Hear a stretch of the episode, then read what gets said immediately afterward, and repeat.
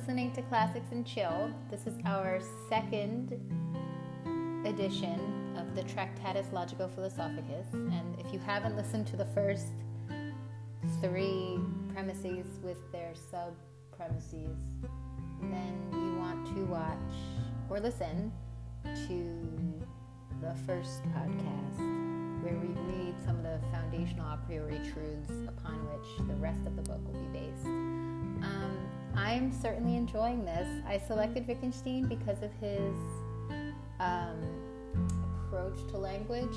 Obviously, I've been working really hard this year to focus our readings on the future of data science, machine learning, and AI.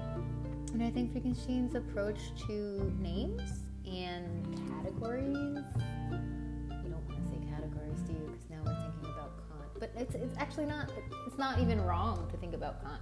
It, I think we're talking about an evolution, an evolution of Kantian uh, epistemology when we talk about Wittgenstein. And uh, you know what? They can. I, I'm sure if I were a professor, I would have just gotten fired for saying that. I'm sure there's some nuance I'm missing. But anyway, it's been illuminating as far as what are truths and um, what what exactly we are saying when we speak, what can be known and how can we know it. So I guess we'll just pick up where we left off and move forward with the Tractatus Logico Philosophicus. We'll start with 3.3 premise and uh, move along. We're on page 36 of the Project Gutenberg ebook as well, so if you want to follow along, this might actually be the type of text that you follow along with.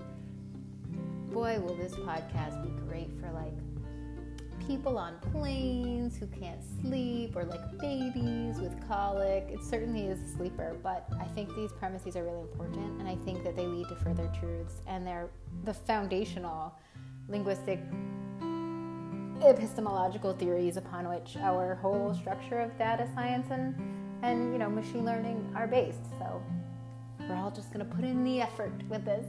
Thanks for listening. Without further ado, part 2 of the Tractatus Logico Philosophicus by Ludwig Ludwig Wittgenstein.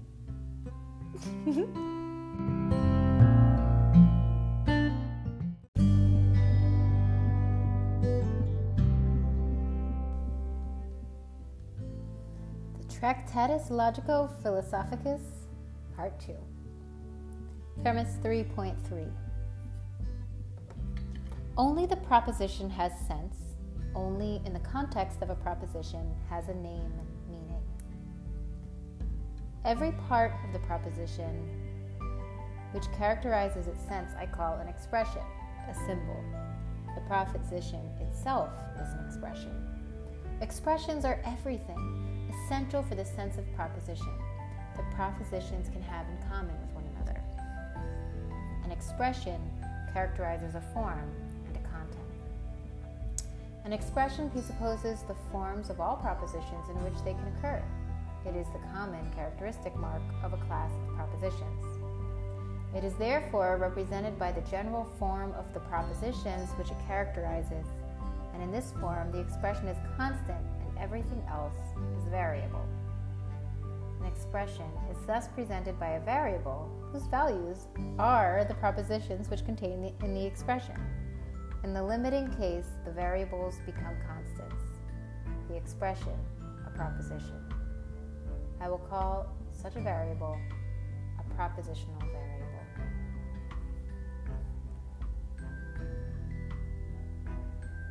So we have a definition there propositional variable is a variable such that um,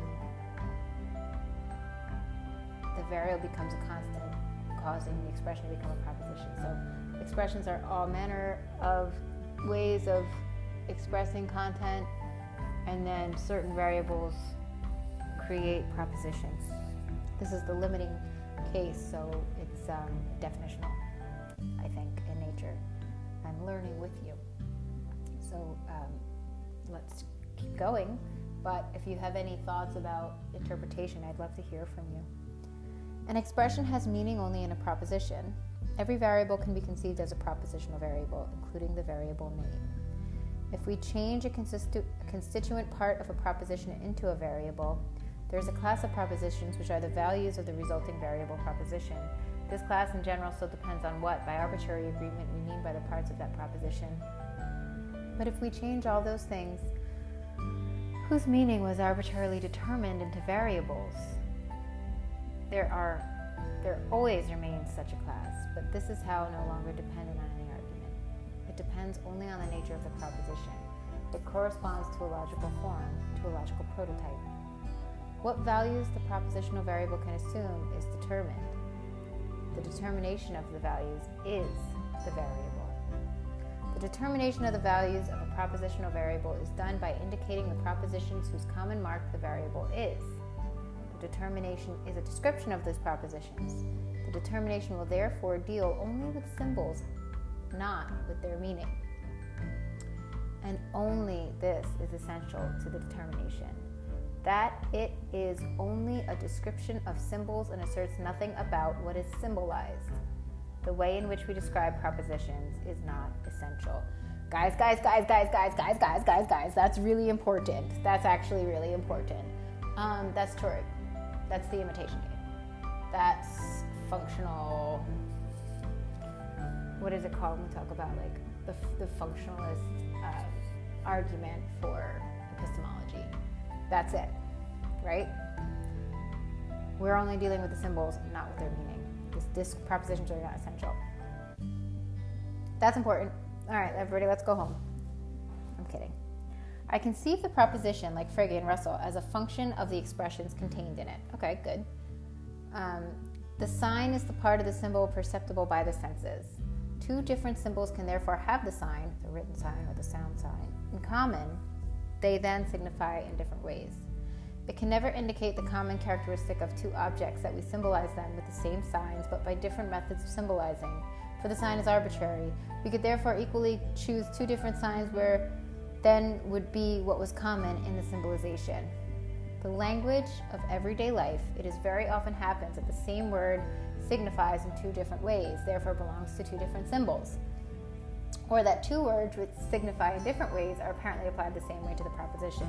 This is important too. This is so important as far as like NLP, but I feel like we kind of like uh, have solved this problem in many ways when you talk about like Venus and the morning star, and like they're two different names symbolizing the same star, but I think we're getting there. Okay. Thus, a word. Let's start this whole proposition from the beginning. I will save my excited commentary and we'll just work through it. In the language of everyday life, it very often happens that the same word signifies in two different ways and therefore belongs in two different symbols or that two words, which signify in different ways, are apparently applied in the same way in the proposition. Thus, the word is appears as the copula, as the sign of equality, and as the expression of existence. To exist as an intransitive verb like to go, identical as an adjective, we speak of something, but also the fact of something happening. So, is the word is People do this with the F word too, but let's just use the word is because it's like a little bit nicer. But is is a state of being, I am, I exist, and an equality. In the proposition green is green, where the first word is a proper name and the last an adjective, these words have not merely different meanings, but they are different symbols. Thus, there easily arise the most fundamental confusions of which the whole of philosophy is full. Pack it in, boys, let's go home. In order to avoid these errors, we must employ a symbolism which excludes them.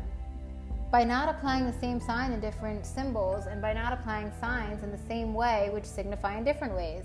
A symbolism, that is to say, which obeys the rules of logical grammar, of logical syntax, the logical symbolism of Frege and Russell is such a language which, however, does still not exclude all errors.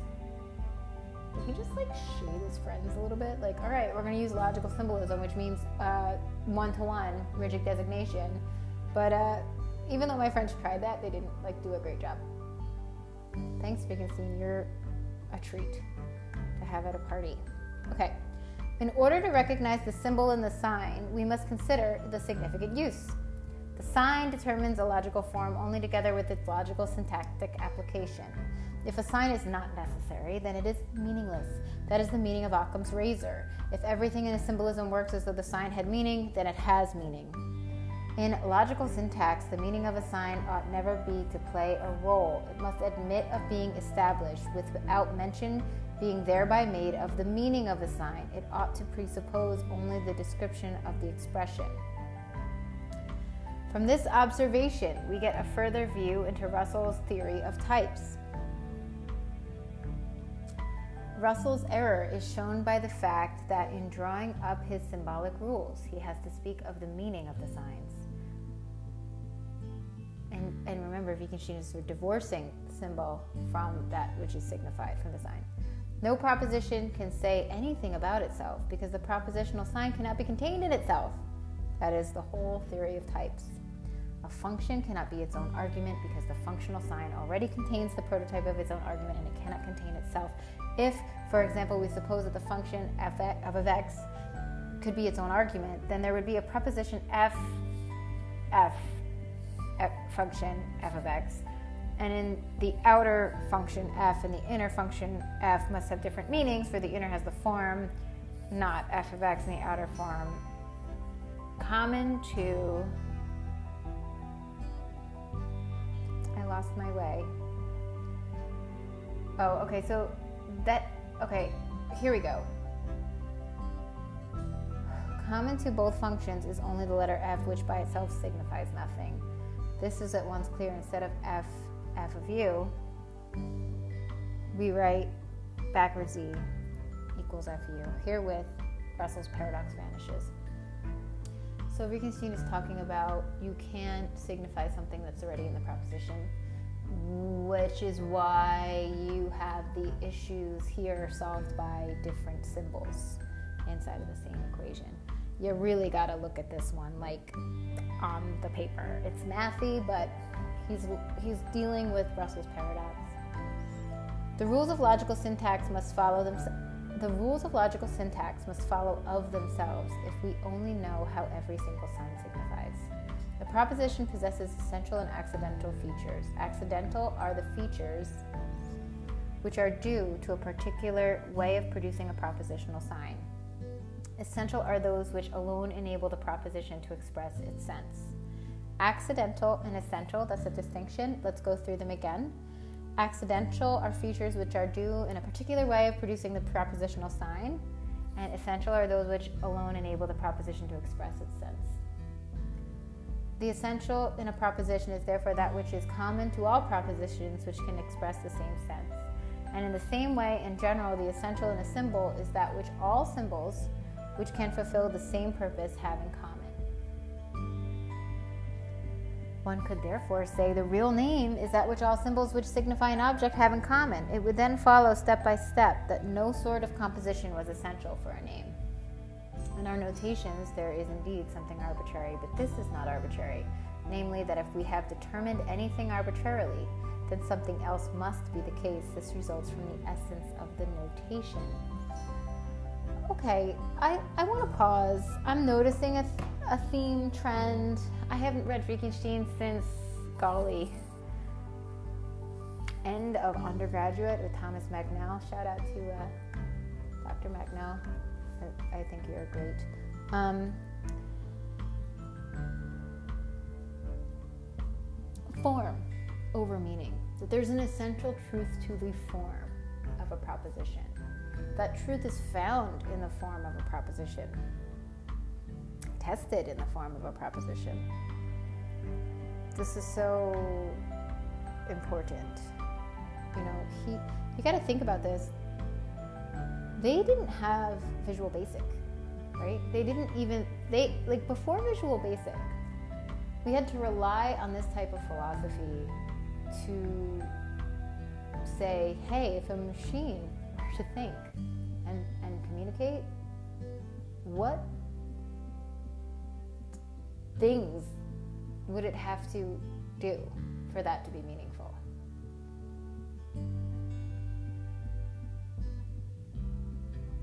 We could never have like foreseen how much of the natural world could be I'm saying perceived, processed by a machine. So we had to determine what are the rules of it being meaningful first. It's really amazing what these philosophers were able to do. Anyway, form. The rules of logical syntax must follow of themselves if we only know how every sign signifies.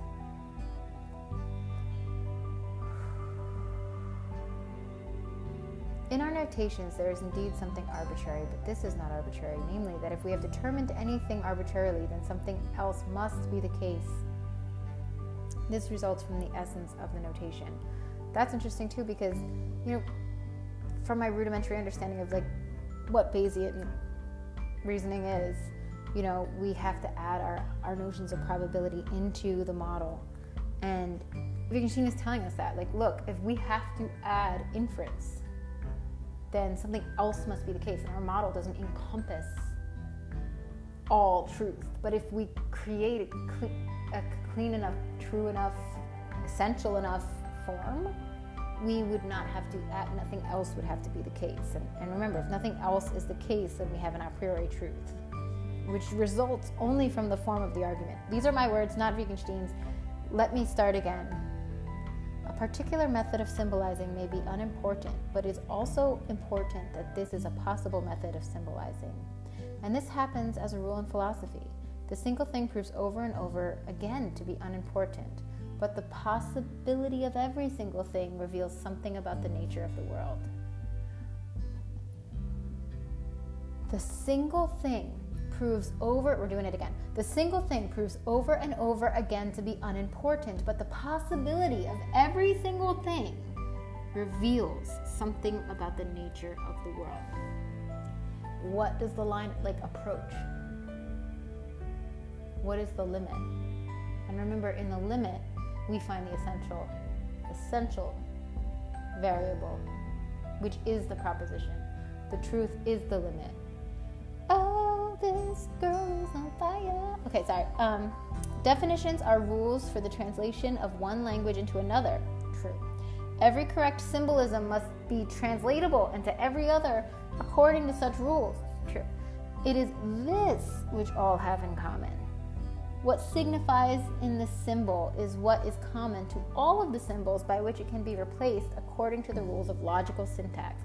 Form over meaning. Okay, I'm sorry, I get so excited about this stuff. We can, for example, express what is common to all notations for the truth functions as follows. It is common to them that they all, for example, can be replaced by the notations not P and P or Q. Herewith is indicated the way in which special possible notation can give us general information. We're doing symbolic logic, first order logic, baby. Get your little pyramid and your little V ready. All right, the sign of the complex is not arbitrarily resolved in the analysis in such a way that it resolution would be different in every propositional structure. The proposition determines a place in logical space. The existence of the logical place is guaranteed by the existence of the constituent parts alone, by the existence of the significant proposition. The propositional sign and the logical coordinates, that is the logical place. The geometrical and logical place agree in that each is the possibility of an existence. Although a proposition may only determine one place in logical space, the whole logical space must already be given by it. Otherwise, denial, the logical sum, the logical product, etc., would always introduce new elements in coordination. Remember, remember this this is why we do the early premises early. To know something is to know everything about a something, right?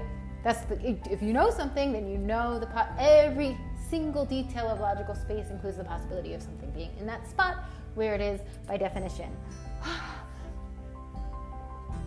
the applied thought, propositional sign is the thought. The thought is the significant proposition. The totality of propositions is the language. Man possesses the capacity of constructing languages in which every sense can be expressed without having an idea how and what each word means, just as one speaks without knowing how the single sounds are produced. Get it, Ludwig? Colloquial language is a part of the human organism and is not less complicated than it. From it, it is humanly impossible to gather immediately the logic of language. Logic disguises the thought, so that the form of the external form of the clothes one cannot infer the form of the thought they clothe, because the external form of the clothes is constructed with quite another object than to let the form of the body be recognized. The silent adjustments to understand colloquial language are enormously complicated. Oh my god, that's natural language processing. The silent adjustments to understand colloquial language are enormously complicated side note, I just had a conversation in my work life with the head of data and analytics for a massive logistics and transportation company that is based very much in NLP. They got their, their real start with, with some tremendous work in NLP. And he was laughing because he and I were talking around a subject about which we had very little clarity um, mostly because the actual headcount numbers and actual strategy had yet to be defined. And so we were talking in so many analogies, and finally we were like, we're just using analogies because we have literally no idea what's going on. And he's like, yeah, he's like, me too. I'm just, we're just, okay. Like, colloquial language, in part, is built to smooth the cracks where logic cannot lie, to live in the maybe and the uncertainty because we must, in many ways, express uncertainty still. And here is the watch cry of my machine learning engineers. The silent adjustments to understand colloquial language are enormously complicated. Understatement of the 20th century, probably. Most propositions and questions that have been written about philosophical matters are not false but senseless. We cannot therefore answer questions of this kind at all, but only state their senselessness. Most questions and propositions of the philosophers result from the fact that we do not understand the logic of our language. They are the same kind as the question of whether the good is more or less identical than the beautiful. And so it is not to be wondered at the deepest problems are really no problems. This is like, I was kind of a pill in philosophy and like 30 PhDs at Columbia, NYU, and Drew University, and one at Yale. All just agreed. Um, I hated listening to people's arguments in class and just looking at it and being like, that's not a syllogism it's not a well defined argument. I would, as they were making their comments, be writing their arguments down in symbolic logic, which for me is my love language. So I'd be like writing their arguments down and be like, we, you just defined that term in two ways within the same argument. So I don't even care if any of your premises are true, your arguments won't sound. Like, I don't even need to debate whether or not any of the things you've said have veracity because it's not a sound argument. We don't need to go to step two. And yeah, it wasn't really fun to be in my class because I was kind of a jerk like that. But this is what Wittgenstein's saying. Like we're we're not using our language to the extent of presenting logically and that our language often obscures the logic of our of our language. Our language often obscures the logic of our arguments. And there's a lot of flex room in you know, poets call it like slant rhymes, where like, yeah, like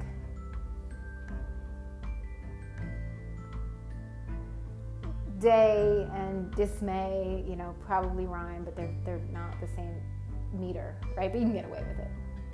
Um, we can use good and beautiful and fudge the meanings a little bit and come up with an argument that we think has created a philosophical problem or even just insight. But the truth is, we're just using language sloppily. Oh boy, this is so good, guys. I'm so glad we got to part two. All philosophy is critique of language, but not at all in Mauthner's sense. Russell's merit is to have shown that the apparent logical form of the proposition need not be its real form. Proposition is a picture of reality. The proposition is a model of the reality as we think it is. At the first glance, the proposition, say as it stands printed on a paper, does not seem to be a picture of the reality which it treats, nor does the musical score appear at first sight to be a picture of a musical piece, nor does our phonetic spelling letters seem to be a picture of our spoken language.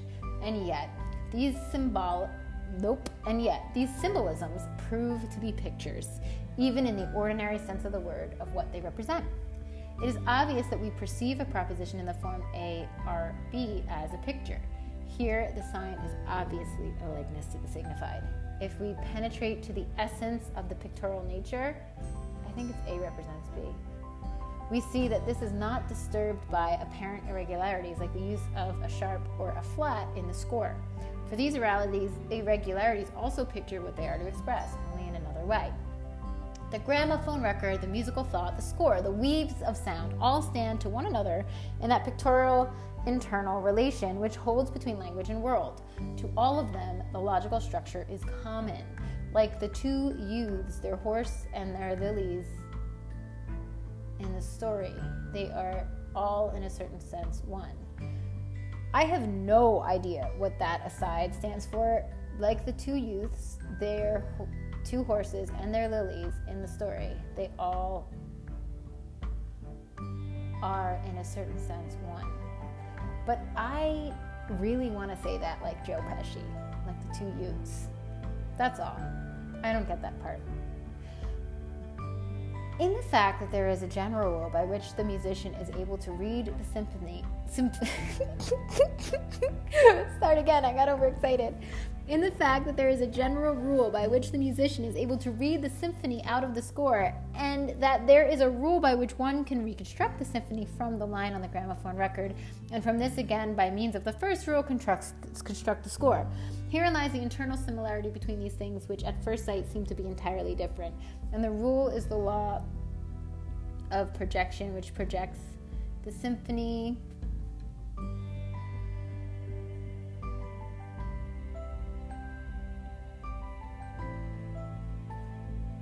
into the language of the musical score, it is the rule of translation of this language into the language of the gramophone record. All right, so this is saying all different languages kind of have this internal logic, and, and however you express the same thing, the internal logic maps. So, you know, you see the music written down, that's one way of representing the thing, which is the music. And then you play the music and you hear the sound waves. It's another way to represent the musical thought. And then by hearing those sound waves, some people, like my sister Bridget, can hear those and then like write the notes back down, like some type of Rain Man. Okay, so so Amadeus could do that too. So you you can map forward from musical note to symphony. You can map backward from musical sound to notation. You can read a recipe and make a dish, or you can taste a dish and if you're an amazing chef, write the recipe. That's kind of it. the possibility of all similes, of all the Im- imagery of our language, rests on the logic of representation. Let's stop there because I'm beyond excited. I think we are in a really good place and it leaves us a really good, like, something to hold on to. And, um, you know, this is great. This really heated up for me, guys. I gotta be honest. Part one was a little bit harder, but Part two feels good, feels really good. We've got probably three more parts or 10 more parts. Remains to be seen. Anyway, thanks for listening. See you soon.